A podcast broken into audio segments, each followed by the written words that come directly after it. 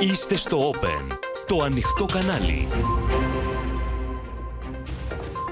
Κυρίες και κύριοι, καλησπέρα σας. Είμαι η Ματίνα Παπαδέα. Ελάτε να δούμε μαζί τα νέα της ημέρας στο κεντρικό δελτίο ειδήσεων του Open που αρχίσαμε αμέσως τώρα. Εκτός ελέγχου, η φωτιά στη Ρόδο. Δραματικές επιχειρήσεις για τον απεγκλωβισμό τουριστών. Εκενώθηκαν ξενοδοχεία και οικισμοί. Ευχαριστώ Μητσοτάκη στους πιλότους των Καναντέρ. Βράζει ολόκληρη η χώρα με θερμοκρασίες πάνω από 40 βαθμούς. Ακόμα πιο δύσκολη Κυριακή. Μέγιστος κίνδυνος πυρκαγιών. Αδήλωτος και ανασφάλιστος ο διανομέας που πέθανε από θερμοπληξία στην Εύβοια. Μισό δισεκατομμύριο ευρώ επιπλέον μέσα σε έξι μήνες κόστησαν στα νοικοκυριά οι ανατιμήσεις στα τρόφιμα. Μέτρα προανήγγειλο Πρωθυπουργός. Μαζική έξοδο των αδιούχων του Ιουλίου, γεμάτα φεύγουν τα πλοία από Πειραιά και Ραφίνα. Για χτύπημα με βόμβες διασποράς σε ρωσικό έδαφος κατηγορεί τους Ουκρανούς η Μόσχα. Νόμιμο στόχο χαρακτηρίζει ο Ζελένσκι τη γέφυρα της Κρυμαίας.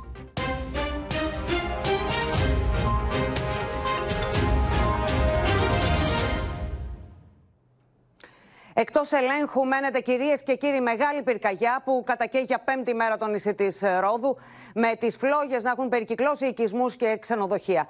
Σε εξέλιξη βρίσκονται δραματικές επιχειρήσεις για τον απεγκλωβισμό τουριστών και κατοίκων διαθαλάσσει από τις παραλίες των περιοχών Κιωτάρι και Λάρδος. Στις επιχειρήσεις αυτές συμμετέχουν τρία σκάφη του λιμενικού, ένα ναυαγοσωστικό και πάνω από 20 ιδιωτικά σκάφη, ενός πεύδι και πλοίο του πολεμικού ναυτικού. Θα τα δούμε όλα με τη βοήθεια των ε, συναδέλφων. Έχουμε κοντά μας την Ευλαμπία Ρεύη, ο Γιάννης Ρίγο και ο Μίλτος Σακελάρης.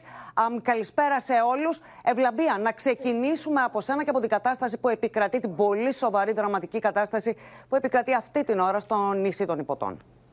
Ματίνα, κυρίες και κύριοι, από την πρώτη στιγμή οι πηγές πυροσβεστικής υπηρεσίας τόνιζαν ότι η κρίσιμη ώρα για σήμερα για τη Ρόδο ήταν λίγο μετά τις 12 το μεσημέρι που περίμεναν ρηπές ανέμων 7 και 8 μποφόρ. Και δυστυχώς αυτό το εφιαλτικό σενάριο επιβεβαιώθηκε. Έχουν δει, όπως μας λένε, τη φωτιά να αλλάζει κατεύθυνση, τη φωτιά να εξελίσσει το δικό της μικροκλίμα όπως γνωρίζουμε. Ξαφνικά λοιπόν, ενώ περίμεναν να κινηθεί προς ένα φράγμα που βρίσκεται πάρα πολύ κοντά στο χωριό Λάερμα.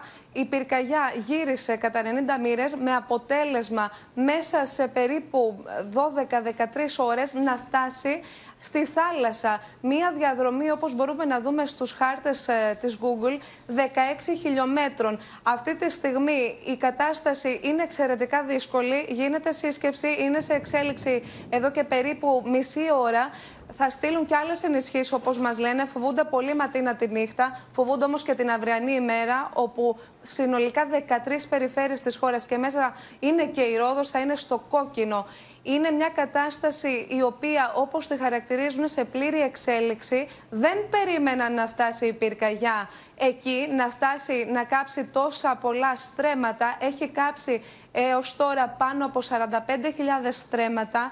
Έχουμε και πυροσβέστες που κινδύνευσαν. Κινδύνευσαν κοντά σε μία μονή. Αναγκάστηκαν οι πυροσβέστες για να σωθούν, να μπουν στη μονή, να μπουν στο υπόγειο, να περιμένουν να περάσουν οι φλόγες από εκεί. Και όσο μας μιλάς εσύ, Ευλαμπία, βλέπουμε τόσο πλάνα και εικόνες απόκοσμες πραγματικά από την θηριώδη αυτή φωτιά να κατατρώει εκτάσεις, όσο όσο και εκατοντάδες τουρίστες να προσπαθούν να φύγουν με όποιο μέσο μπορούν μακριά από τον εφιάλτη. Βλέπουμε τουρίστες με μια βαλίτσα στο χέρι πάνω σε αγροτικά αυτοκίνητα όπως, όπως να εγκαταλείψουν την, ε, την περιοχή. Ματίνα, μου έλεγαν χαρακτηριστικά πηγές μου στην πυροσβεστική ότι υπήρξαν τουρίστες οι οποίοι πανικοβλήθηκαν. Υπήρξαν τουρίστες οι οποίοι δεν είχαν έρθει ποτέ ξανά αντιμέτωποι με κάποια τέτοια εικόνα. Χαρακτηριστικά μου έλεγαν για ένα Βλέπουμε ακόμα και, ακόμα και τώρα ευλαμπία, συγγνώμη που σε διακόπτω, τους τουρίστες πάνω σε καρότσες φορτηγών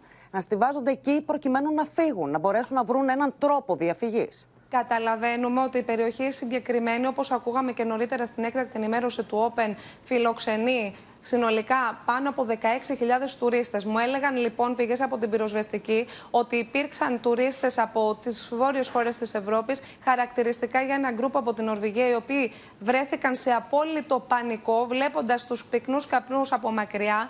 Ε, ε, τότε λοιπόν κρίθηκε αμέσως να υπάρξει εκένωση. Έβλεπαν και τα προγνωστικά στοιχεία συνεχώς από τα μετεωρολογικά δεδομένα να δείχνουν ότι οι πυκνοί καπνοί φουντώνουν και μάλιστα η, η εκένωση που πραγματοποιήθηκε, γιατί μιλάμε για εκένωση η οποία πραγματοποιήθηκε δια θαλάσσης, ξεκίνησε η επιχείρησή της λίγο πριν από τις 5. Αυτή την ώρα εμείς μπορούμε να δούμε, σύμφωνα με τις πληροφορίες που μας έρχονται, ότι η πυρκαγιά έχει φτάσει στη θάλασσα. Υπάρχουν πληροφορίες και για φθορές σε κτίρια. Εμείς βλέπουμε τους τουρίστες σε μια κατάσταση που πραγματικά είναι γροθιά στο στομάχι αυτές οι εικόνες. Οι άνθρωποι είναι πάνω σε φορτηγά. Βλέπουμε τώρα ανθρώπους να έχουν πάει στο νησί της Ρόδου με τα μωρά τους για διακοπές και να φεύγουν άρον-άρον. Mm Όμως το μεγάλο στοίχημα, και αυτό είναι και το θέμα, Ματίνα, είναι πού θα μείνουν αυτοί οι άνθρωποι. Πού θα ναι. φιλοξενηθούν σε μια Ρόδο η οποία ήταν γεμάτη τουρισμό, γεμάτη κόσμο και με πολύ μεγάλη Ακριβώς. Και είναι όλα αυτά να τα δούμε στην ε, συνέχεια. Λοιπόν, ε, σε αφήνουμε, Ευλαμπία, να συνεχίσεις και εσύ το ρεπορτάζ. Πάμε στο Μίλτο Σακελάρη. Είδαμε εκενώσεις οικισμών ε, Μίλτο αλλά και ξενοδοχείων. Είδαμε και μαζικές επιχειρήσεις με απεγκλωβισμούς διαθαλάσσης. Ποια είναι η εικόνα, ποια είναι η εξέλιξη που υπάρχει εκεί; Τελευταίες πληροφορίες που έλαβα λίγο πριν το κεντρικό δελτίο ειδήσεων του Open Matina αναφέρουν ότι έχουν ήδη απεγκλωβιστεί πάνω από 2.000 άτομα, τουρίστες αλλά και κάτοικοι στο Κιωτάρι από τα σκάφη του λιμενικού, όπως επίσης και τα ιδιωτικά σκάφη. Μιλάμε για μια τεράστια επιχείρηση που έχει στηθεί από το λιμενικό σώμα. Συμμετέχουν συνολικά πέντε σκάφη του λιμενικού, ενώ επιχειρούν πάνω από 20 ιδιωτικά σκάφη, σκάφη του στρατού. Έχουν φτιάξει κοινά πληρώματα στρατός και λιμενικό σώμα και επιχειρούν στην περιοχή. Ένα, σκάφο, ένα πλοίο του πολεμικού ναυτικού είναι στο σημείο. Συνεχίζονται οι μεταφορές. Ε, την επιχείρηση συντονίζει ο Υπουργός Ναυτιλίας, ο κ. Βαρβιτσιώτης, ο οποίος είναι στο θάλαμο επιχειρήσεων του, του λιμενικού σώματος. Και φυσικά να πούμε πως όλα τα στελέχη εκεί προσπαθούν να κάνουν τα πάντα για να συντονίσουν την κατάσταση, να μεταφέρουν αυτούς τους ανθρώπους που είδαμε και νωρίτερα ότι ήταν πάνω σε καρότε και μεταφέρονταν προς τα παρελθόν παρελαιακά σημεία για να τους παραλάβει το λιμενικό. Εδώ βλέπουμε και τη σχετική φωτογραφία πώς αρχίζουν σταδιακά να μεταφέρουν τα σκάφη του λιμενικού σώματος τους τουρίστες οι οποίοι ήταν ε, στην παραλία στο Κιωτάρι και δεν είχαν από πού αλλού να φύγουν, δεν είχαν από πού να απομακρυνθούν, καθώς όλοι οι δρόμοι ήταν κλειστοί. Ήταν πάρα πολύ επικίνδυνο να περάσει κανείς με κάποιο όχημα. Κάποιοι από αυτούς μάλιστα δεν είχαν και αυτοκίνητα για να απομακρυνθούν και φυσικά δεν ήξεραν πολύ καλά και το νησί. Δεν ήξεραν δηλαδή την Ρόδο και πάρα πολύ γρήγορα αυτός ήταν άλλωστε και ο λόγος ε, που δόθηκαν σαφέστατες οδηγίες από το κέντρο επιχειρήσεων του λιμενικού σώματος και από τον Υπουργό Ναυτιλίας, τον κύριο Βαρβιτσιώτη, να απομακρυνθούν αυτοί οι άνθρωποι. Εδώ βλέπουμε τις συγκλονιστικές εικόνες Ματίνα που έχουν σχηματίσει ουρές και κατεβαίνουν προς τη θάλασσα οι τουρίστες, προκειμένου να μεταφερθούν με ασφάλεια από το λιμενικό σώμα. Στις 7.30, όπως μετέφεραν πριν από λίγο από το λιμενικό σώμα, σε περίπου 40 ε, λεπτά από τώρα, θα φτάσει και το ελικόπτερο, το οποίο απογειώθηκε πριν από περίπου 40 λεπτά. Θα φτάσει στο νησί από τον Μαραθώνα στην Ρόδο για να συμμετάσχει και να λάβει μέρος κανονικά στην επιχείρηση, η οποία είναι σε εξέλιξη. Θα είναι εκεί και το ελικόπτερο. Υπάρχει πιθανότητα να ενισχυθούν κι άλλο οι δυνάμεις τις επόμενες ώρες. Η επιχείρηση απεγκλωβισμού, όπως μας λένε, πηγαίνει καλά. Δηλαδή, όλοι είναι ασφαλείς, όλοι μεταφέρονται με ασφάλεια σε διαφορετικά σημεία του νησιού για να μπορούν να περάσουν το βράδυ τους αλλού.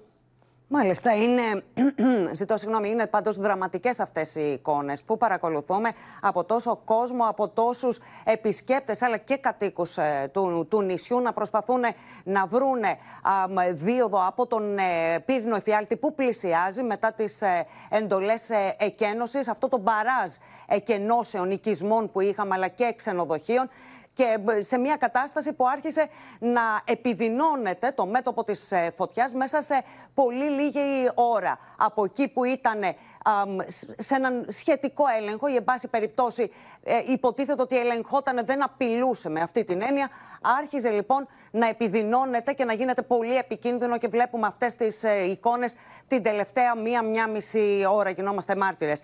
Μάλιστα, α, συνεχίζεις και εσύ Μίλτο το, το ρεπορτάζ, πάμε στον ε, Γιάννη Ρίγο να δούμε Γιάννη τα νεότερα που υπάρχουν λοιπόν από αυτή την, τη, τη, δραματική κατάσταση που εξελίσσεται στην, στη Ρόδο.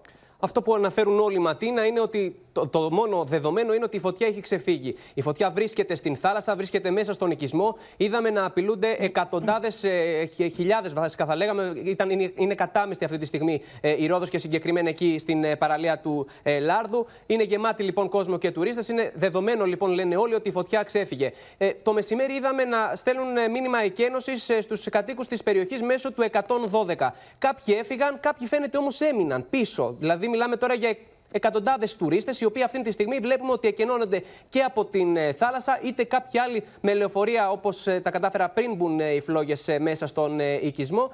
Βλέπουμε τώρα εικόνες πραγματικά, εικόνες ντροπή μέσα στον οικισμό, μέσα στην παραλία. Υπάρχουν αναφορές και για κατεστραμμένα κτίρια, ενώ οκτώ συνάνθρωποι μας έχουν μεταφερθεί προληπτικά στο, με το ΕΚΑΒ, με το ασθενοφόρο στο νοσοκομείο για να τους παρασχεθούν οι πρώτες βοήθειες, καθώς αντιμετώπισαν αναπνευστικά προβλήματα. Σύμφωνα με τις πληροφορίες, ανάμεσα σε αυτούς υπάρχουν και δύο ε, μωρά. Βλέπαμε τον ε, κόσμο με τις ε, βαλίτσες ε, στα χέρια να έχει, να έχει φύγει από το ξενοδοχείο. Βλέπαμε κιόλας, θα δούμε σε λίγο και σε ένα, στο βίντεο που θα ακολουθήσει εικόνες ντροπής από τον κόσμο να καλεί σε βοήθεια, να τρέχουν μέσα οι κάτοικοι του οικισμού, να λένε στους τουρίστες απομακρυνθείτε, πρέπει να σώσετε τις ζωές σας, να κατευθυνθείτε προς την θάλασσα. Γι' αυτό λοιπόν έχει στηθεί ολόκληρη η επιχείρηση που είναι τώρα σε εξέλιξη, να απομακρυνθεί όλος αυτός ο κόσμος, οι τουρίστες κυρίως από την βόρεια Ευρώπη που βρίσκονται στον, ε, στο νησί και σίγουρα Ματίνα είναι ε, κάτι το οποίο δεν θα προξενήσει καμία εντύπωση εάν δούμε τις επόμενες μέρες να κατακρίνουν ε, το συγκεκριμένο περιστατικό καθώς βλέπουμε τώρα κόσμο να φεύγει από την θάλασσα για να σωθεί από τις φλόγες ενώ να σου πω ότι έχει δοθεί εντολή εκένωσης από το μεσημέρι.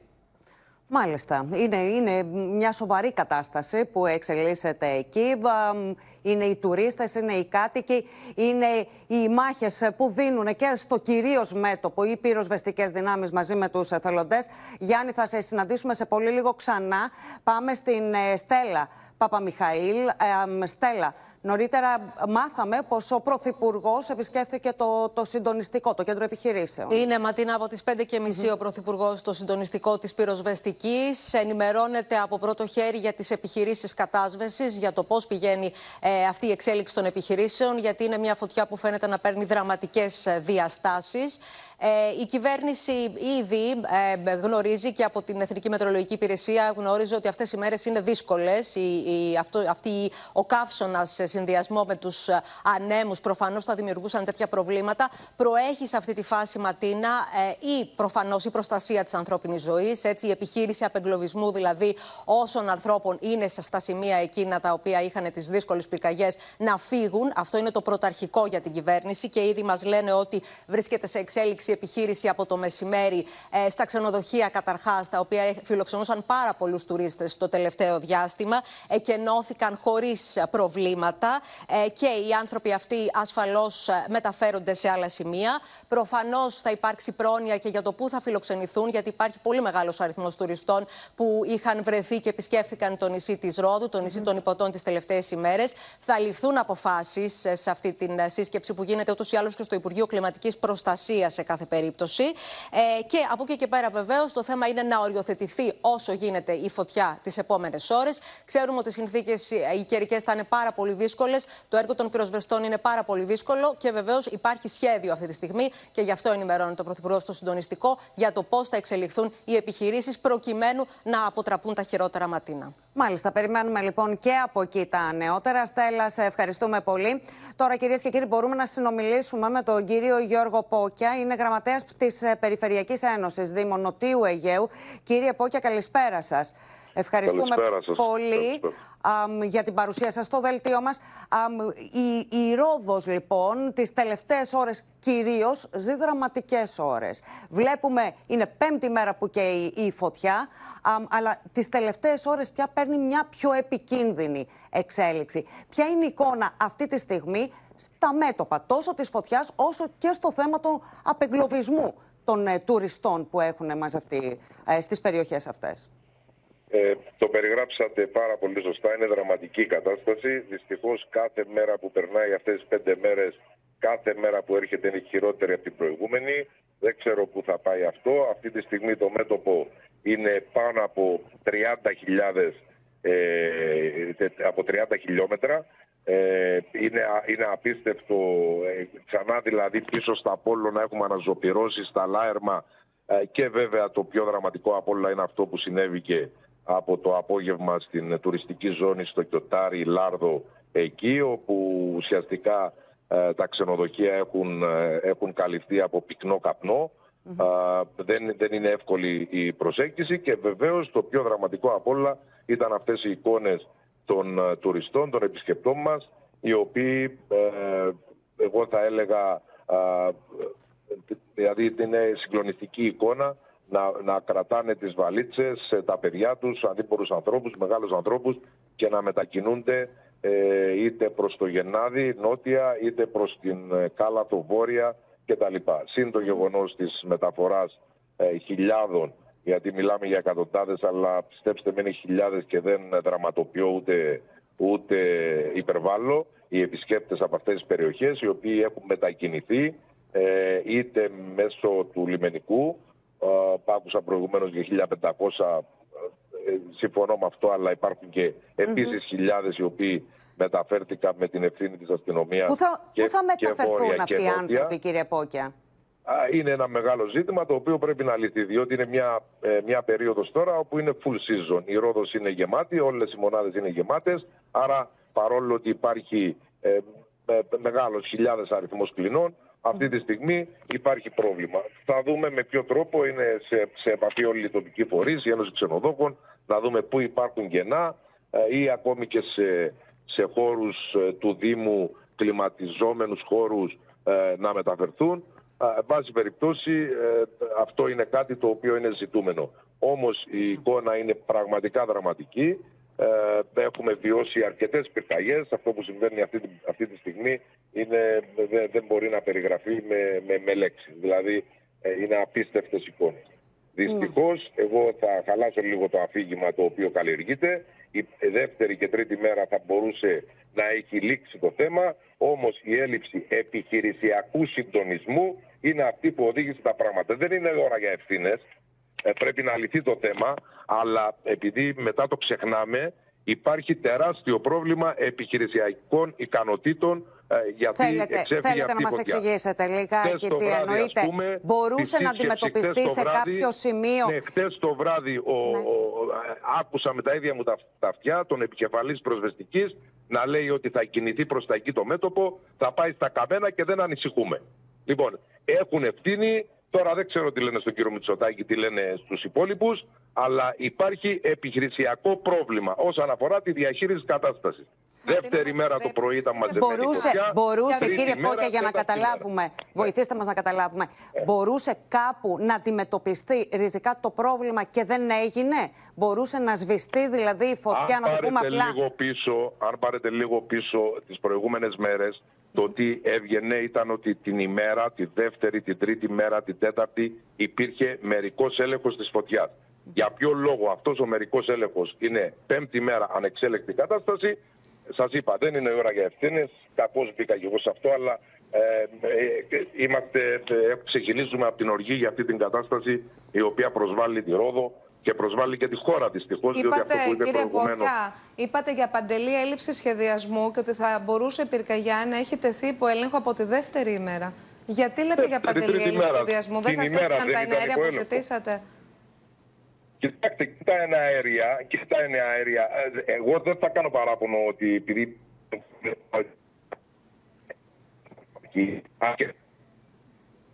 δεν είναι καλή η σύνδεση με τον κύριο Πόκια. Τον ευχαριστούμε θερμά.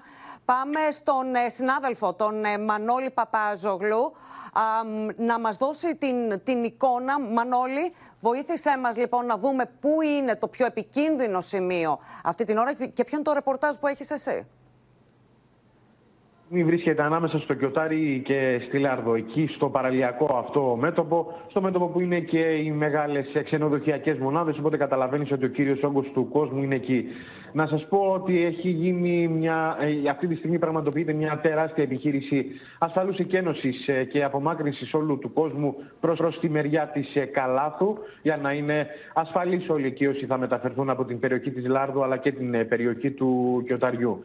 Ε, αυτή η επιχείρηση έχει ε, δύο σκέλη, αλλά και από θαλάσσης και από την εστεριά. Mm. Από θαλάσσι στο λιμενικό με τα σκάφη του, αλλά και με την επίταξη που έκανε από νωρίς και σε ιδιωτικά σκάφη από το λιμάνι του Μανδρακιού, αλλά και πολλοί ιδιώτες εθελοντές με δικά τους σκάφη αυτή τη στιγμή βρίσκονται εκεί να βοηθήσουν. Αλλά και όλα τα ε, πούλμαν και λεωφορεία και της ε, δημοτικής επιχείρησης του Δήμου, αλλά και των ιδιωτών, αυτή τη στιγμή μεταφέρουν κόσμο ε, προς την ε, Κάλαθο με το συντονισμό βεβαίως της αστυνομία. Τώρα, να σας πω ότι υπάρχει μεγάλη αναζωπήρωση και στο μέτωπο των Απολώνων. ένα μέτωπο το, από το οποίο ξεκίνησε η φωτιά. Κάπου εδώ θα συμφωνήσω με αυτά που άκουσα πριν με τον ε, κύριο Πόκια για έλλειψη συντονισμού. Ε, θα συμφωνήσω απόλυτα. Δεν είναι δυνατόν ε, να είμαστε στη δεύτερη, τρίτη, πλέον στην πέμπτη ημέρα. Ακούω και εγώ από τους εκπροσώπους τύπου ε, της ε, ε, πυροσβεστικής υπηρεσίας ότι είναι σε ύφεση, ότι είναι έτσι, ότι είναι αλλιώς. Δυστυχώς τα πράγματα, αν ήταν όλα καλά, αυτή τη στιγμή δεν θα ήμουν να, να, μιλούσα, να, να τα λέγαμε τώρα αυτή τη στιγμή και να βλέπατε αυτές τις εικόνες που κυκλοφορούν σήμερα. Mm-hmm. Θέλω όμως να τονίσω κάτι άλλο. Η μάχη η οποία δίνεται είναι άνηση. Είναι άνηση από την πλευρά των ανέμων. Μιλάμε ότι αυτή τη στιγμή που μιλάμε έχει 38 βαθμούς Κελσίου στο Κιωτάρι, στο νησί της Ρόδου βασικά, και με, με ανέμους εντάσεω 6 με 7 από φόρ. Οπότε καταλαβαίνετε ότι είναι πάρα πολύ δυνατή η ανέμη. Αλλά δεν γίνεται, ρε παιδιά, δεν γίνεται το πρωί να λέμε, να βγαίνουμε, να λέμε στις συνδέσεις μας ότι έχουμε καλύτερη εικόνα και ξαφνικά το βράδυ να χάνεται. Δεν είναι ώρα για ευθύνες. Προφανώς και δεν είναι ώρα για ευθύνες. Προφανώς δεν έχει κινδυνεύσει κάποια ανθρώπινη ζωή. Πάνω σε αυτό το κομμάτι ε, πιστεύω ότι το επιχειρησιακό κομμάτι ε, πήγε πάρα πολύ καλά και εξακολουθεί να πηγαίνει πάρα πολύ καλά ως προς τις εγκαινώσει. Ήταν άμεσες και οι επιβάσεις και του Δήμου και της περιφέρειας πάνω σε αυτό το κομμάτι. Τώρα, όσον αφορά τις ε, φωτιές, τις αναζωπηρώσεις, τα μέσα τα οποία διαθέτουμε, το τι έπρεπε να γίνει και το τι όχι, θεωρώ ότι δεν είναι η κατάλληλη στιγμή αυτή την, ε, αυτή την ώρα να τα συζητήσουμε, αλλά σίγουρα κάπου υπάρχει πρόβλημα. Και αυτό ε, ενδεχομένως να αφορά και την επόμενη μέρα. Απλώς κοιτάζουμε και βλέπουμε, μας δίνεις και το ρεπορτάζ με το τι έχει προηγηθεί, πώς έχει γίνει και πώς τελικά άπλωσε αυτό το, το πύρινο μέτωπο, απειλώντας τελικά ε, οικισμούς, ξενοδοχεία και οδηγώντας σε αυτές ε, τις ε, εικόνες, Μανώλη. Αυτή τη στιγμή συνεχίζονται οι επιχειρήσεις ε, απεγκλωβισμού; Είναι, σε, εξέλιξη, δηλαδή όλο αυτό το κομμάτι; Μάλιστα, είναι σε εξέλιξη η επιχείρηση απεγκλωβισμού των ατόμων. Το μεγαλύτερο κομμάτι σαφώς και έχει ήδη μεταφερθεί σε ασφαλή σημεία. Σημεία τα οποία έχει ανακοινώσει και η Περιφέρεια και ο Δήμος, αλλά και κάποια ξενοδοχεία τα οποία μπορούσαν να υποδεχτούν κόσμο. Ο κύριος Όγκο έχει μεταφερθεί στην Κάλαθο που ήταν και το πιο ασφαλές σημείο αυτή τη στιγμή και είναι και ανάποδα στην ε, φορά των, των ανεμων Φαντάζομαι ότι δημιουργείται ένα πρόβλημα βέβαια με βάση την, ε, την πληρότητα των καταλήμματων εν μέσω καλοκαιριού για το πού θα μείνουν, πού θα στεγαστούν όλοι αυτοί οι άνθρωποι. Μας το έλεγε και ο κύριος Πόκιας νωρίτερα. Μιλάμε για την καρδιά του καλοκαιριού. Αυτή τη στιγμή στην ε, η Ρόδος είναι full season. Έτσι. Ε, δεν υπάρχουν ε, καταλήμματα. Η προσπάθεια που γίνεται βασικά ήταν σε πρώτο χρόνο να φύγουν ασφα... όσο γίνεται με ασφάλεια από τα ξενοδοχεία αυτά τα οποία κινδύνευαν και πράγματι υπήρξαν ξενοδοχεία τα οποία είχαν ζημιές, μεγάλες ζημιές, ηλικέ όμως οι, οι ζημιές αυτές, έχουν περιοριστεί σε ηλικέ ζημιές, αλλά και από την άλλη έπρεπε να βρεθούν μέρη στα οποία να να, να, να πάνε ε, σε ασφαλή μέρη ουσιαστικά. Αυτό που θέλω να πω και να τονίσω ναι. είναι ότι πολλοί κόσμοι από αυτούς που βλέπουμε και στα βίντεο ε, ή θα ταξίδευε σήμερα είτε αύριο. Δηλαδή, κάποια ξενοδοχεία στην πόλη της Ρόδου που δέχτηκαν τηλέφωνο για να φιλοξενήσουν κάποιο ε, κόσμο και είχαν άδεια δωμάτια, μας είπαν ότι θέλουν να πληρώσουν κανονικά, αλλά μας είπαν μόνο για μία νύχτα, είτε και σήμερα το βράδυ θα φεύγαν, είτε αύριο. Οπότε και ανανεώνεται όπως κάθε Σαββατοκύριακο η κίνηση στο αεροδρόμιο της Ρόδου. Μάλιστα. Με το μεγάλο ζητούμενο αυτή τη στιγμή, αν μου επιτρέπεις Μανώλη, να είναι να δούμε πού θα σταματήσει η φωτιά, μέχρι πού θα φτάσει ε, αυτός ο, ο εφιάλτης, αυτός ο όλεθρος. Ε, σε ευχαριστούμε θερμά για όλες τις πληροφορίες, για το ρεπορτάζ και πάμε κυρίες και κύριοι να ε, συναντήσουμε τη Μαρκέλα Σαράιχα, τη δική μας εδώ του Open, τη συνάδελφο, η οποία βρίσκεται στο, στο νησί της ε, Ρόδου. Μαρκέλα. Καλησπέρα Ματίνα, καλησπέρα σε όλους. Δυστυχώς είναι η πέμπτη μέρα που καίει το νησί. Ήδη από χθες το βράδυ που ξεκινήσαμε να έρθουμε, ξεκίνησε η πρώτη διακοπή ρεύματος. Ε, η οποία φανταστείτε ότι στο κέντρο της πόλης ήταν περίπου τρεις ώρες. Ε, η κατάσταση με όσους είχα μιλήσει εδώ στο νησί, οι οποίοι είναι παράγοντες τόσο του τουρισμού όσο και της αποφορά σε ξενοδοχεία, εστίας κτλ., ήξεραν ότι λόγω των ανέμων, των ισχυρών ανέμων, ε, η φωτιά το βράδυ θα είναι πάρα πολύ δύσκολη, παρόλο που ξέρανε ότι θα έχουμε τις δυνάμεις από νωρίς το πρωί σήμερα. Ε, το θέμα είναι ότι ε, επίσης το πρωί είχαμε μία πληροφορία ότι σε περίπτωση που οι άνεμοι συνεχίσουν να πνέουν τόσο δυνατά θα προχωρούσαν σε εκένωση των ξενοδοχείων. Δηλαδή αυτό ήταν κάτι το οποίο δεν έγινε τελευταία στιγμή, το είχαν στο μυαλό τους από νωρίς το πρωί σήμερα. Προφανώς Ε, όλο υπήρχε τον- ω σχέδιο δηλαδή. σε Ναι, ναι, περίπτωση που δηλαδή χρειαστεί. υπήρχε τουλάχιστον στους ανθρώπους του τουρισμού που δραστηριοποιούνται πάρα πολλά χρόνια εδώ στη Ρόδο ότι σε περίπτωση που οι καιρικές συνθήκες είναι τόσο δυσμενείς ώστε να μην ε, περιοριστεί η φωτια ότι θα προχωρήσουν σε αυτό το σχέδιο και ένωση των ξενοδοχείων που φυσικά έγινε και έγινε για καλό γιατί καταλαβαίνετε τι θα γινόταν. Ε, μιλάμε για ένα νησί που έχει χτυπηθεί ειδικά τα τελευταία χρόνια με τις πυρκαγιές. Είναι ένα νησί το οποίο είναι στο πόδι. Ε, προσπαθούν όλοι οι άνθρωποι να βοηθήσουν με κάθε τρόπο. Έχουμε ενημερωθεί ότι θα έχουμε και όλη τη νύχτα διακοπές ρεύματος ε, για να ε, ομαλοποιηθεί η κατάσταση. Αλλά ό,τι και να πούμε, επειδή εγώ βρέθηκα ε, κάποια στιγμή κοντά στη φωτιά, οι καιρικές συνθήκες πραγματικά είναι ανεπι... δεν μπορούν δηλαδή να κάνουν κάτι. Θα λέγαμε ψέματα αν ε, μπορούμε να πούμε ότι θα περιοριστεί η φωτιά σήμερα. Μάλιστα. Μαρκέλα, υπάρχει κάποια προετοιμασία αμ, ε, στην ε, πόλη της ε, Ρόδου για, για την υποδοχή αυτών των ανθρώπων που φεύγουν από αυτές ε, τις περιοχές για το πού θα μείνουν, για να τους υποδεκτούν. Δεν ξέρω αν έχουν τα πράγματά τους, τα υπάρχοντά τους, να συνεχίσουν τη διαμονή ή ενδεχομένως να φύγουν. Υπάρχει Ξέρω, κάποια τέτοια... ξέρω. Ναι. Ξέρω ότι οι περισσότεροι θα έφευγαν σήμερα και κάποιοι άλλοι αύριο. Όσοι φαντάζομαι ότι θα φύγουν αύριο, έχουν ήδη, ε, από όσο ξέρω παράγοντες του νησιού, ε, τακτοποιηθεί σε ξενοδοχεία της πόλης. Ε, δεν ξέρω αν το έχετε πει νωρίτερα, γιατί δεν σας πρόλαβα, ήμουν καθοδόν. Ε, υπάρχει μια χώρη συγκέντρωσης του κόσμου από την περιοχή Κιωταρίου, Πέχων και Ασκληπίου, που είναι το Δημοτικό Σχολείο Γεναδίου, το Γυμνάσιο και το Λύκειο, αλλά και το Δημοτικό Κατάστημα Γεναδίου, που εκεί οι πολίτες και οι επισκέπτες θα μπορούν να προμηθεύονται νερά και τροφή από τα καταστήματα χωρίς καμία χρέωση. Δεν ξέρω, δεν σας πρόλαβα αν το είπατε, αν το είπε κάποιος. Ναι. Ναι, πες μας, ναι.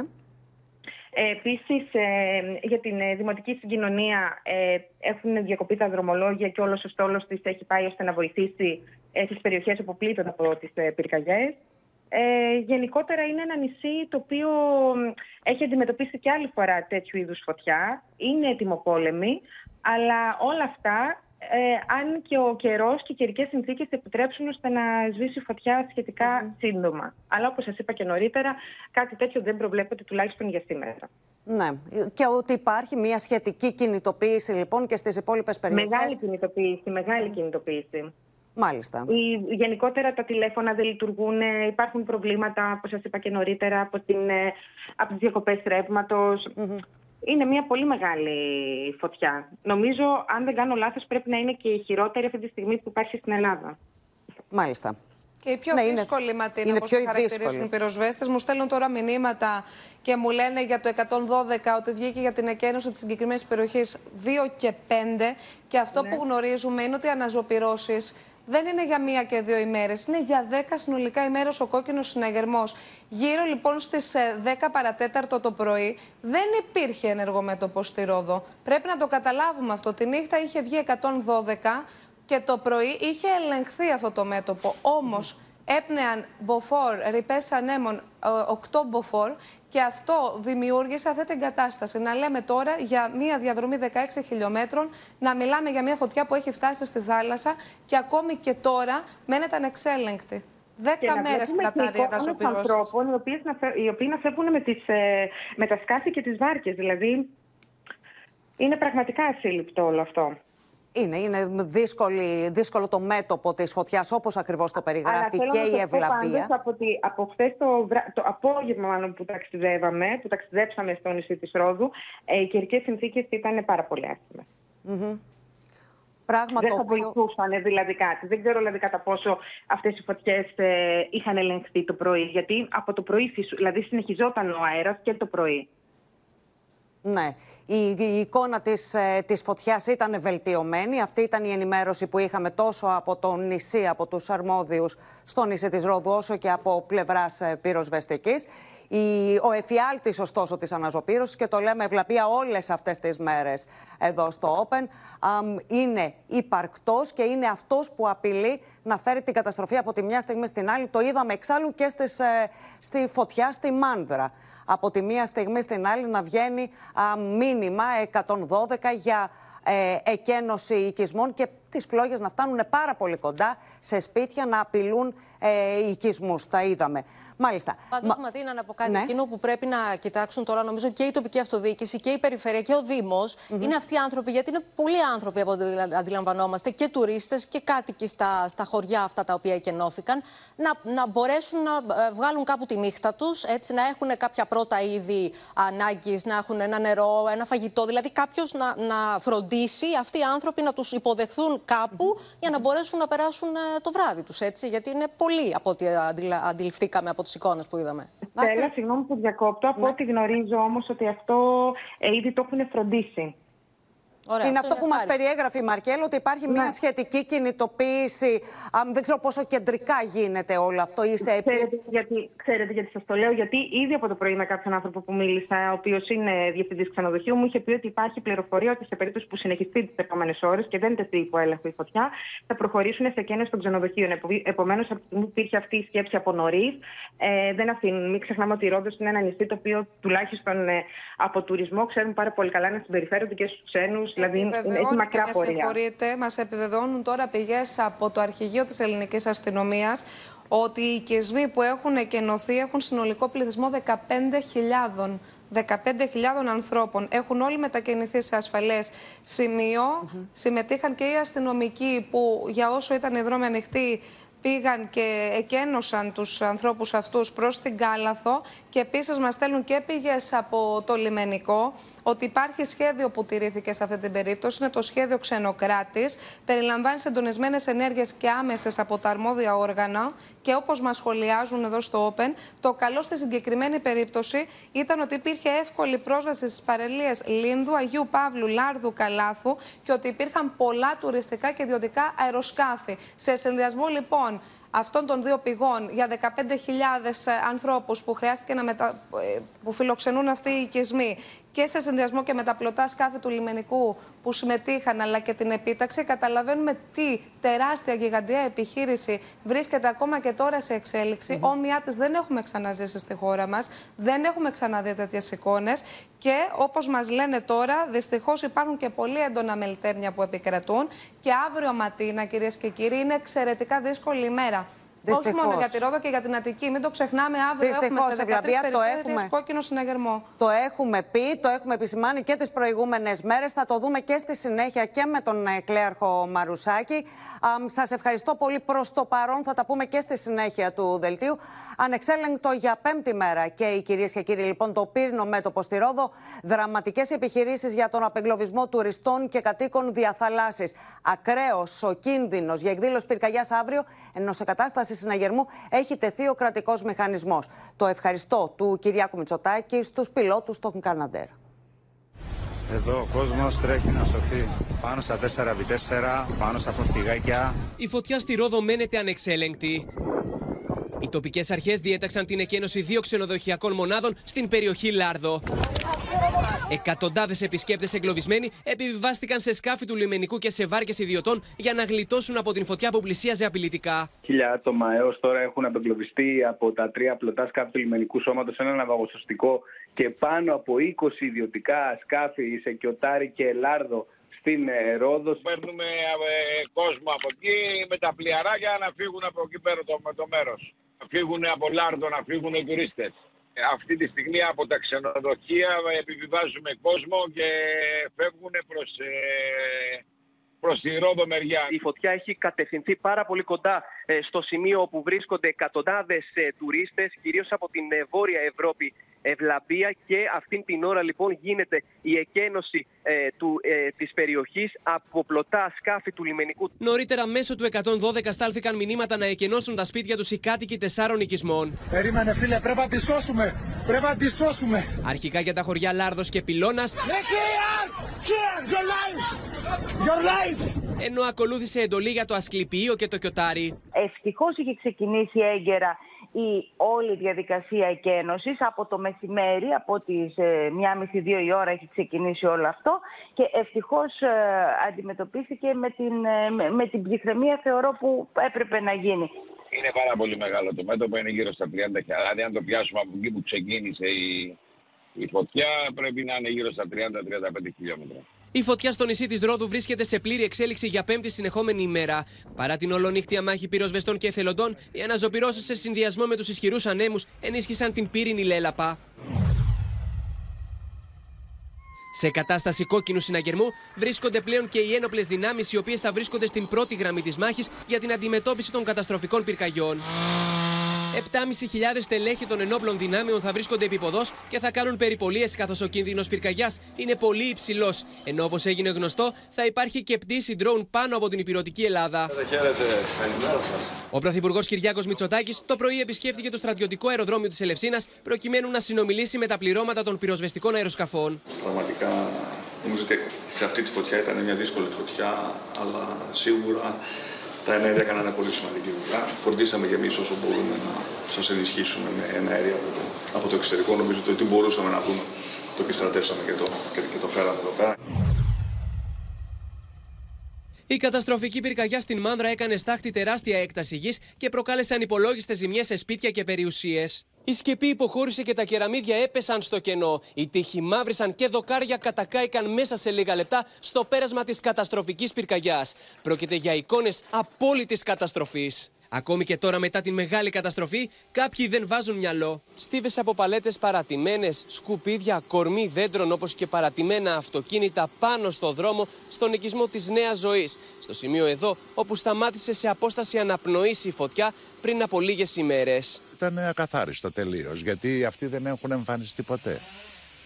Δεν έχουν εμφανιστεί ποτέ. Εγώ έρχομαι, ας πούμε, το καθαρίζω το οικόπεδο και τα λοιπά, γιατί σέβομαι τη γειτονιά, ας πούμε. Να μην αρπάξουν φωτιά, να μην έχουν επακόλουθα. Αντίστοιχη εικόνα και σε άλλους οικισμούς της Μάνδρας. Στίβες από ξερόκλαδα, πλαστικά αντικείμενα και σκουπίδια βρίσκονται πεταμένα ακριβώς δίπλα σε παρθένο δάσος στον οικισμό Άγιος Σωτήρας στην Μάνδρα. Τραγική ηρωνία, μερικά μέτρα δίπλα υπάρχει μία ταμπέλα στην οποία αναγράφει Μην πετάτε σκουπίδια. Αύριο σχεδόν η μισή χώρα θα βρίσκεται σε κατάσταση συναγερμού με βαθμό επικινδυνότητας 5 για πυρκαγιές. Και πάμε απευθείας στο μετρολόγο μας, τον Κλέαρχο Μαρουσάκη, τον οποίο έχουμε κοντά μας, γιατί σε αυτό το πλαίσιο, σε αυτό το σκηνικό, Κλέαρχε, για αύριο υπάρχει συναγερμός τόσο για τον Ιδράργυρο που θα φλερτάρει με τους 45 βαθμούς, όσο και για την ενίσχυση των ανέμων. Δυστυχώς, Ματίνα, τα δυσκολότερα είναι μπροστά μας. Αύριο ανοίγεται έτσι ένα πολύ δύσκολο, εξαιρετικά επικίνδυνο 24ωρο, μιας και όπως πολύ σωστά τόνισες, οι πολύ υψηλές, οι εξαιρετικά μάλλον υψηλές θερμοκρασίες θα συνδυαστούν και με απότομη ενίσχυση των δυτικών βορειοδυτικών ανέμων. Βλέπουμε λοιπόν και στο χάρτη μας, αύριο λοιπόν αναμένουμε την κορύφωση αυτού του κύματος καύσωνα. Θα προσεγγίσουμε σε αρκετά γεωγραφικά διαμερίσματα ακόμη και τους 42 με 44 βαθμούς Κελσίου. Δεν αποκλείεται εκεί προς την Ανατολική Στερεά και την Ανατολική Πελοπόννησο να δούμε ακόμη και 45 βαθμούς.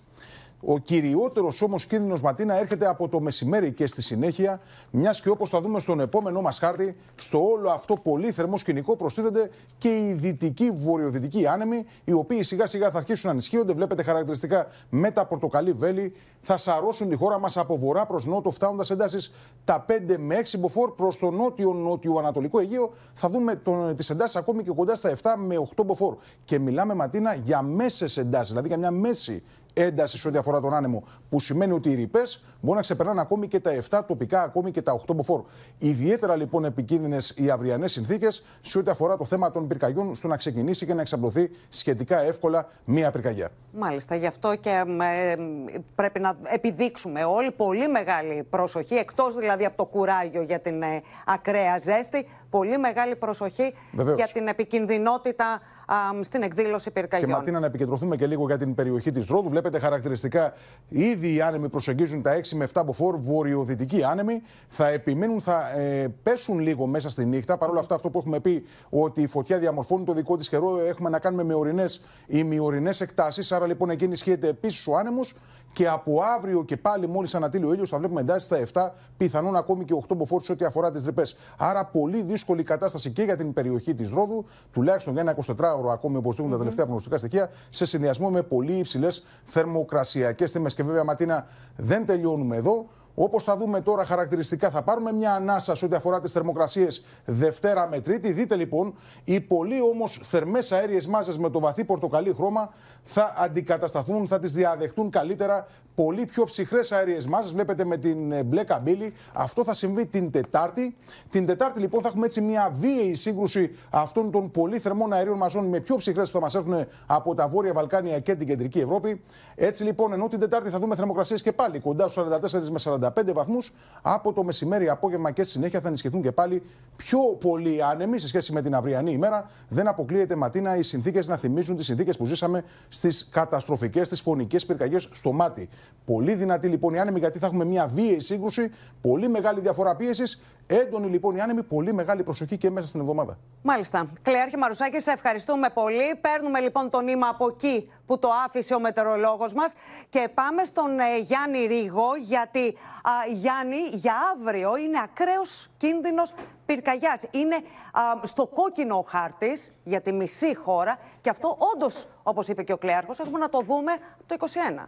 Με βαθμό επικινδυνότητας 5 λοιπόν για πυρκαγιές, εξέδωσε για πρώτη φορά φέτος το καλοκαίρι μετά από τον Αύγουστο του 2021, όπως ανέφερε και ο Κλέαρχος, ε, από την Γενική Γραμματεία Πολιτικής ε, Προστασίας. Αύριο λοιπόν ε, πάμε να δούμε τις συγκεκριμένες περιοχές. Είναι 13 περιφερειακές ενότητες: η Αττική, η Βιωτία, η Εύβοια, η Φθιώτιδα, η Φωκίδα, η Περιφερειακή Ενότητα Αργολίδας, Κορινθίας Μεσσηνίας, όπως επίσης και η Περιφερειακή Ενότητα Ηλίας, Αχαία, Λάρισας, Μαγνησίας και Ρόδου, η πολύ Ρόδος, όπου μένεται αυτή τη ε, στιγμή ε, η μεγάλη φωτιά. Εκεί πέρα που γίνονται κιόλας και μια ολόκληρη επιχείρηση για να απομακρυνθεί ο κόσμος σε ασφαλές ε, σημεία. Μιλάμε για πάρα πολύ κόσμο. Λοιπόν, ο κίνδυνος πυρκαγιάς για αύριο, αυτό που λένε από την ανώτατα στελέχη της πυροσβεστικής, είναι ακραίος. Ο αριθμός των πυρκαγιών, μάλιστα, αναμένεται να είναι και αυτό πολύ αυξημένος, ενώ όλες οι πυρκαγιές που ενδέχεται να εκδηλωθούν μπορεί να λάβουν γρήγορα μεγάλες διαστάσεις και αναπτύσσουν ακραία συμπεριφορά αμέσως μετά την εκδήλωσή τους. Αυτές είναι ε, οι πληροφορίες ε, που έχουμε. Πρέπει όλοι να είναι ιδιαίτερα Άρα είναι διπλός ο κίνδυνος τόσο για την εκδήλωση της πυρκαγιάς, όσο και για να το μπορέσουμε να την ε, περιορίσουμε. Έτσι ακριβώς, γιατί πολύ γρήγορα λόγω αυτών των ακραίων ε, συνθήκων μπορεί να λάβει πολύ γρήγορα μεγάλες διαστάσεις και να γίνει κάτι πάρα πολύ επικίνδυνο. Το βλέπουμε και σήμερα που δεν είναι ε, στην ε, κλίμακα 5, στον κόκκινο συναγερμό, πώς είναι η κατάσταση και που μπορεί να εξελιχθεί σε κάτι πάρα πολύ δύσκολο. Ακριβώς, Γιάννη, να σε ευχαριστήσω πολύ. Αντιμέτωπη με το δεύτερο κύμα καύσωνα βρίσκεται κυρίες και κύριοι από άκρη σε άκρη ολόκληρη η χώρα. Φόρητη ζέστη, αποπνικτική ατμόσφαιρα με το θερμόμετρο να κοκκινίζει σε όλη την επικράτεια. Στους 44 βαθμούς Κελσίου έφτασε η θερμοκρασία στη Λάρισα, ενώ νέα ρεκόρ αναμένονται αύριο. Στη Χαλκίδα, ανασφάλιστος και μη δηλωμένος δούλευε σε ψισταριά ο 46χρονο που πέθανε από θερμοπληξία. Συγκλονίζει η μαρτυρία της μητέρας του. Σαρώνει το δεύτερο κύμα καύσωνα με ακραίες θερμοκρασίες να σημειώνονται σε όλη τη χώρα. 41 βαθμούς Κελσίου δείχνει το θερμόμετρο στην Ομόνια και η ώρα είναι 2.30 το μεσημέρι. Ε, έκανα ένα δροσερό μπανάκι, με δροσερό ακόμη. Τώρα αργότερα βλέπουμε. Εμείς ερχόμαστε από τη Λάρισα, οπότε το έχουμε λίγο συνηθίσει αλλά και η Αθήνα δεν πέφτει έξω. Δείτε το θερμικό ντρόν που έχει καταγράψει τις υψηλές θερμοκρασίες του Άλσος Βεϊκού. Όπως αποτυπώνεται από την καταγραφή στις 9 το πρωί στην άσφαλτο, η θερμοκρασία είχε ξεπεράσει τους 50 βαθμούς Κελσίου. Ακόμα και ένα γιοταχή που μπορεί να σταματήσει για λίγα λεπτά στην κίνηση μπορεί να καταγράψει θερμοκρασίες ακόμα και 75 βαθμούς Κελσίου, όπως κατέγραψε η θερμική κάμερα. Η πιο υψηλή θερμοκρασία καταγράφηκε στη Λάρισα με 43,6 βαθμούς Κελσίου. Ακολουθεί το λευκοχώρι Φθιώτιδα, ο Μιστρά Λακωνίας, η Θήβα και η Σπάρτη. Να μην κάνουμε άσκοπες μετακινήσεις. Να προσπαθήσουμε να είμαστε σε μέρη δροσερά, χωρίς να υπάρχει έκθεση σε ψηλές θερμοκρασίες. Αψηφώντας τα σαραντάρια, πολλοί ήταν οι τουρίστες που ανέβηκαν στον ιερό βράχο της Ακρόπολης. I drink a lot of water. I cover myself with a, a hat. It is very hot. Drink a lot of water. That was so hot that I, uh, I was going to die. Συγκλονίζει η μητέρα του 46χρονου άνδρα, ο οποίος δούλευε σε μία ψισταριά και πέθανε από θερμοπληξία στη Χαλκίδα. Ο άτυχος άνδρας άφησε την τελευταία πνοή του την ώρα που επέστρεφε στο σπίτι του από τη δουλειά του. Δουλεύε σε ένα σουβλατζίδικο. Έκανε διανομή με το ποδηλατάκι του. Ήρθε από το σουβλατζίδικο και δεν καταλάβαινα άρχισε και μου πέταγε την πλούζα. Ε, Δεν καταλάβαινα τι έκανε. Καλέσαμε το ασθενοφόρο, αλλά μέχρι να έρθει το παιδί μου δεν καταλάβαινε τίποτα. Έτρεμε το παιδί, δεν επικοινωνούσε. Έβγαλε αίμα από το στόμα. Παρά τις επίμονε προσπάθειες των γιατρών, ο 46χρονο δεν τα κατάφερε. Πήγαμε στο νοσοκομείο. Παθαίνει την πρώτη καρδιακή ανακοπή και μετά το επαναφέρουμε και δεύτερη και τελείωσε. Αυτό ήταν.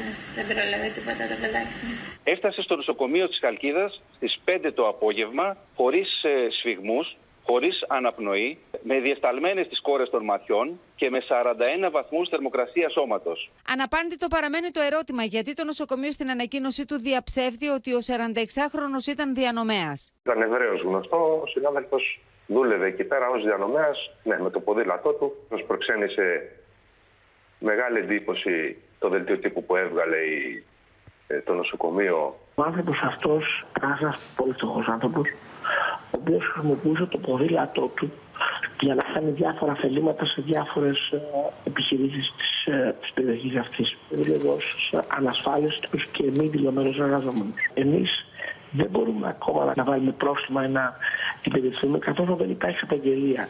ΣΥΡΙΖΑ και ΠΑΣΟΚ κατηγορούν την κυβέρνηση ότι υποβάθμισε το σώμα επιθεώρησης εργασίας, προσθέτοντας ότι ο Υπουργός Εργασίας αρκείται σε συστάσεις και παρενέσεις προς τους εργοδότες.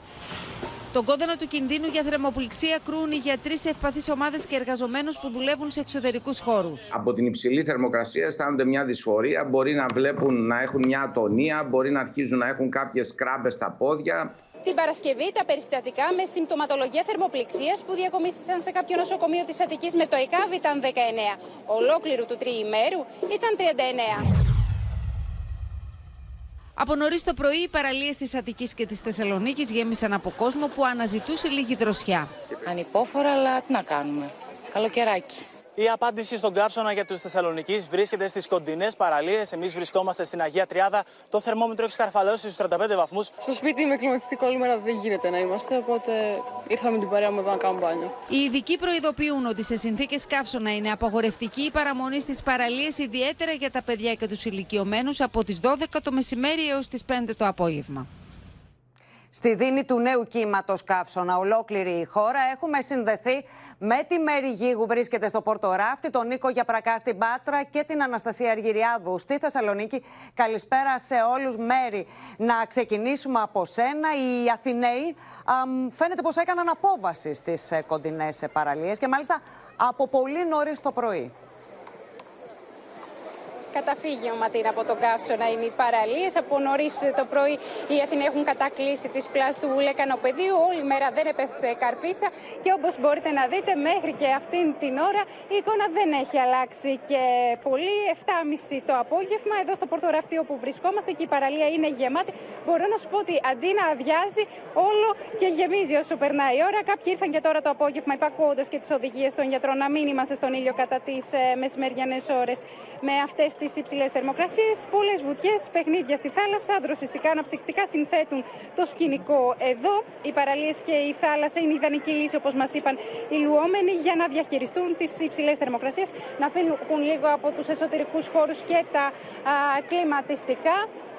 Και Μάλιστα. αύριο και πάλι... φαίνεται, και φαίνεται ότι θα μείνουν μέχρι να πέσει το σκοτάδι και κάπως η θερμοκρασία. Μέρη, σε ευχαριστούμε. Πάμε και στη Θεσσαλονίκη, αφόρητη ζέστη και από ό,τι μπορούμε να καταλάβουμε έμεινε έρημη, άδειασε η Θεσσαλονίκη. Είμαστε ματίνα στην παραλία της Θεσσαλονίκη. Θα σας δείξω Κώστας Δημητρίου ότι θυμίζει έρημη πόλη η Θεσσαλονίκη. Είναι ελάχιστοι αυτοί που κυκλοφορούν στο κέντρο της πόλης, κυρίως τουρίστες, κάποιοι ποδηλάτες, κάποιοι τολμηροί νωρίτερα είδαμε να κάνουν και γυμναστική. Απορούμε με πώς άντεξαν σε, αυτό, σε αυτές τις συνθήκες. Το θερμόμετρο νωρίτερα ήταν στους 38 βαθμούς Κελσίου. Η αίσθηση όμως λόγω της υγρασίας ήταν πιο έντονη. Τώρα το θερμόμετρο δείχνει 35 βαθμούς και από ό,τι καταλαβαίνετε καταλαβαίνετε, οι Θεσσαλονικοί έχουν αποδράσει προς τις παραλίες της Χαλκιδικής, τις Πιερίες και της Καβάλας για να απολαύσουν ανάσες δροσιάς. Λόγω της αφόρητης ζέστης, φυσάει και ένα ζεστό αεράκι η Ματίνα στη Θεσσαλονίκη. Υπάρχει ανησυχία και εδώ για κίνδυνο πυρκαγιάς. Οι αρχές βρίσκονται σε αυξημένη επιφυλακή. Θυμίζω ότι η Θεσσαλονίκη, όσο και η Χαλκιδική, βρίσκονται σήμερα στην κατηγορία Μάλιστα. 3 υψηλού κινδύνου και αύριο στην κατηγορία 4 και όλοι μας θα πρέπει να είμαστε ιδιαίτερα προσεκτικοί. Αναστασία, σε ευχαριστούμε και σένα. Πάμε και στον Νίκο Γιαπρακά. Είχαμε πολύ ψηλές θερμοκρασίες σήμερα, Νίκο, και στη Δυτική Ελλάδα και στην Πελοπόννησο.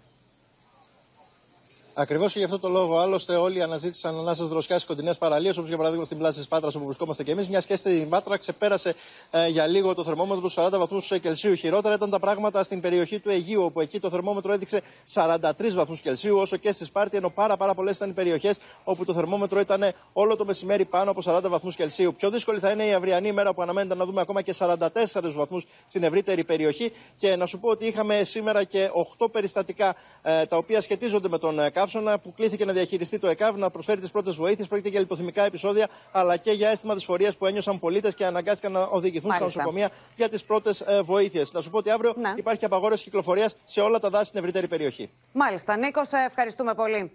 Οι ακραίες θερμοκρασίες που πλήττουν τη χώρα φέρνουν στο προσκήνιο τις αντίξωες συνθήκες εργασίας. Εργαζόμενοι σε εστιατόρια, delivery, φούρνους και παραλίες με απίστευτο κουράγιο και περίσσια υπομονή αντιμετωπίζουν τον καύσωνα παραμένοντας πιστοί στο καθήκον τους.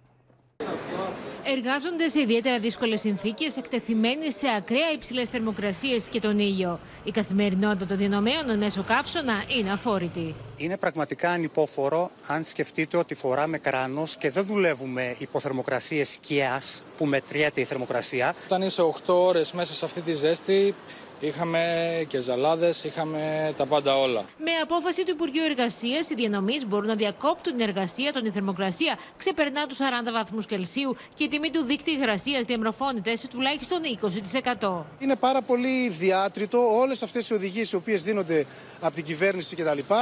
40 βαθμοί Κελσίου.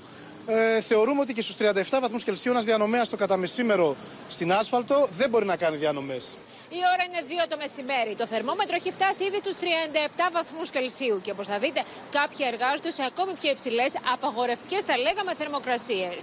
Η φρυτέζα και 195, η αίσθηση δίπλα είναι εκεί πέρα στο 40, σαν να είναι μια ζεστή μέρα έξω. Είναι αρκετά δύσκολο. Θέλει μπόλικο νερό, τακτικά διαλύματα. Βλέπετε εδώ ο φούρνος είναι στους 200 βαθμούς Κελσίου. Μαρτύριο εργασία και στους φούρνους. Έχουμε ανεμιστήρα, air condition, αλλά πάλι δεν βοηθάει πάρα πολύ, γιατί η ζέστη είναι υπερβολικά πάρα πολύ. Δεν είναι λίγοι εκείνοι που εργάζονται με περίσσια υπομονή κάτω από τον καυτό ήλιο σε εστιατόρια, καφέ αλλά και beach bar. Ειδικά τις τελευταίες μέρες, από το πρωί μέχρι το βράδυ, λιώνουμε κανονικότατα και ξέρουμε ότι θα συνεχιστεί. Όλος ο Αύγουστος θα πάει έτσι.